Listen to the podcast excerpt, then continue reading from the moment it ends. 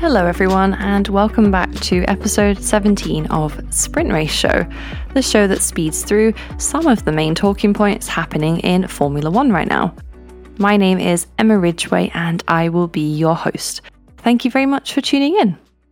This weekend was, of course, an off week after the triple header that we just experienced, but don't worry because next week is Silverstone. I absolutely love Silverstone. It is, of course, the home race for many of the drivers, and it's my local race too, so I can't wait for it. If you've been keeping up with my blog on emmaridgway.com, you'll know that a few weeks ago I looked at the drivers who were out of contract at the end of this season. There have been a lot of rumours flying around recently about one seat in particular, and one that doesn't come around very often, and that is, of course, the Mercedes seat. George Russell, who has been rumoured to take the seat for some time, and if the speculation is to be believed, this coming Thursday at the British Grand Prix in Silverstone will likely be the place for an official announcement confirming his move from Williams to Mercedes. As of today, this is still unconfirmed, but I think there's a really good chance of this happening. Now, for today's podcast, I don't want to be slandering Valtteri Bottas, who has had his fair share of criticism this year. But if it does come to it that he will leave Mercedes at the end of this season, I think he will do so gracefully. He seems like a really nice guy, and Lewis has said multiple times that Bottas has been his best ever teammate. So instead, I wanted to use this episode as an opportunity to look back at George Russell's career and what he's achieved since his Formula One debut in 2019. Firstly, let me say that there's a really good bio about George Russell on his official website. It goes into a lot of detail about his really early karting careers, so do check that out if you want a lot of detail. But to start off this profile, I guess, about George Russell, I firstly wanted to point out the relatively rare achievement of winning a championship within your first season. For George Russell, not only did he win his debut F2 season, or GP2 as it used to be called, he did so after a successive one season championship win in both Formula 3 and Formula 4 before that. That's three successive championship wins in the junior categories. I can't entirely compare that to other drivers because the categories have changed over the years, but to give you an example, F1 champions like Nico Rosberg and Lewis Hamilton, and great drivers like Nico Hulkenberg and Charles Leclerc all won the Formula 2 or GP2 championships on their debut season. So, straight away, we understand why Mercedes have kept Russell so close ever since they signed him as a young Mercedes driver in 2017, which was the year before his F2 win. Interestingly, Russell drove for ART for both Formula 3 and Formula 2 seasons, who have hosted a number of Formula 1 and Formula E Mercedes drivers, including Rosberg, Hamilton, and Stoffel Vandoorne.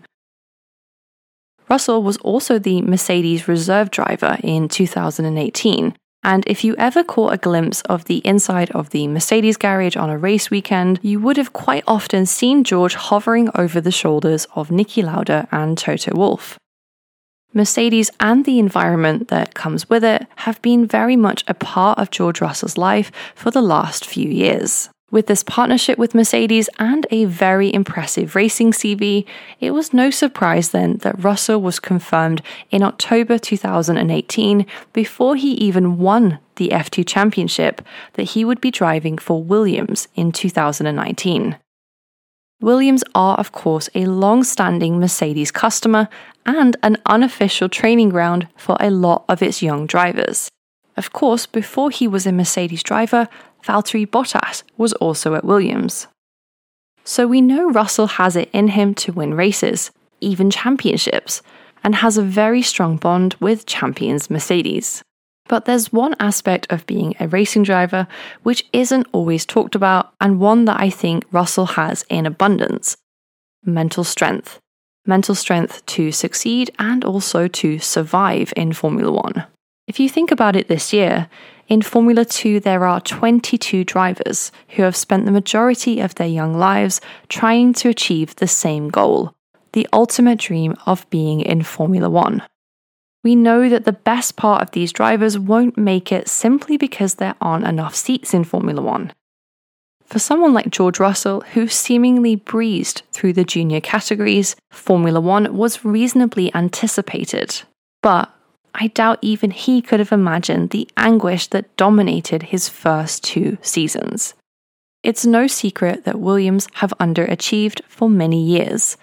A lot of the blame for their poor running was put on their stubbornness to remain status quo at a time where big organisational changes were happening all around them their reliance on engine power at a time where more downforce was the decider essentially left their technical team out to dry.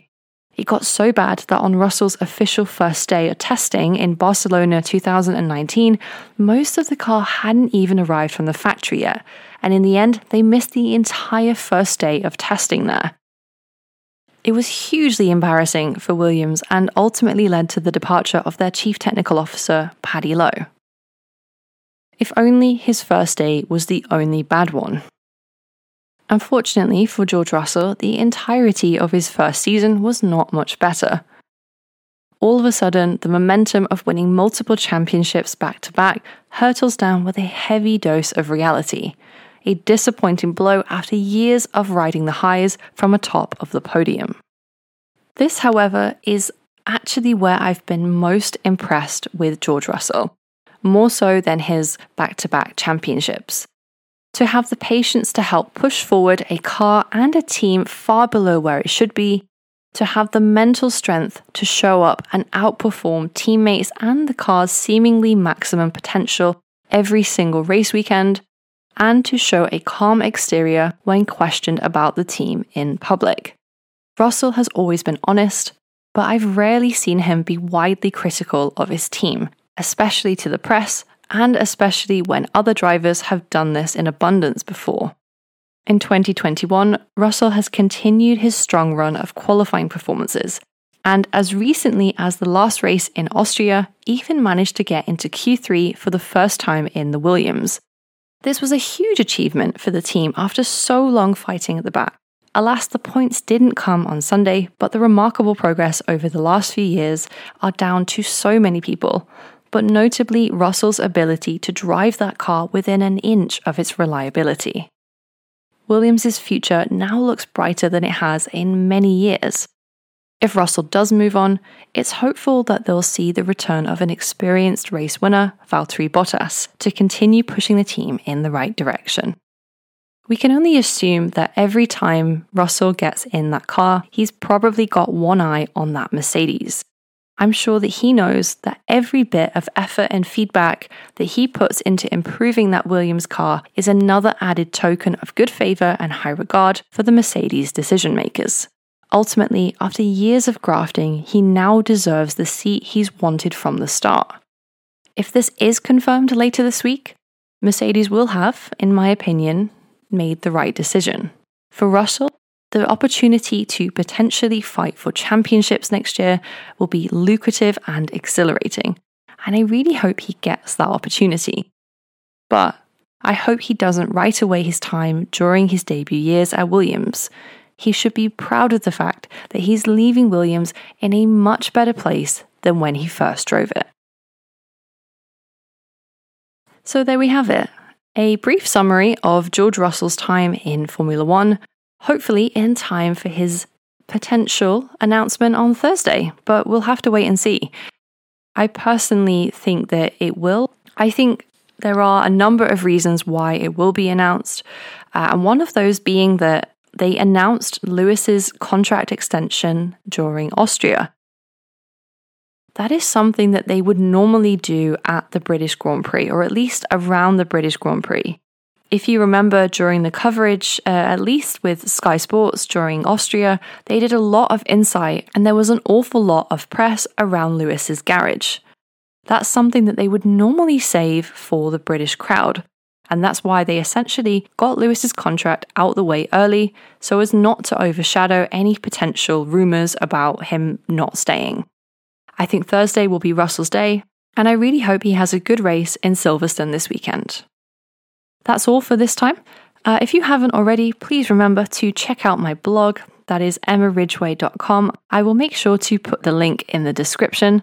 And if you haven't been on my TikTok or my Twitter, I am at Sprint Race Show. Remember, we have two more races now until the summer break. I will be making a few changes to this podcast during the summer break, but they are all positive and I can't wait for you to see them. So until next time, thank you very much for tuning in.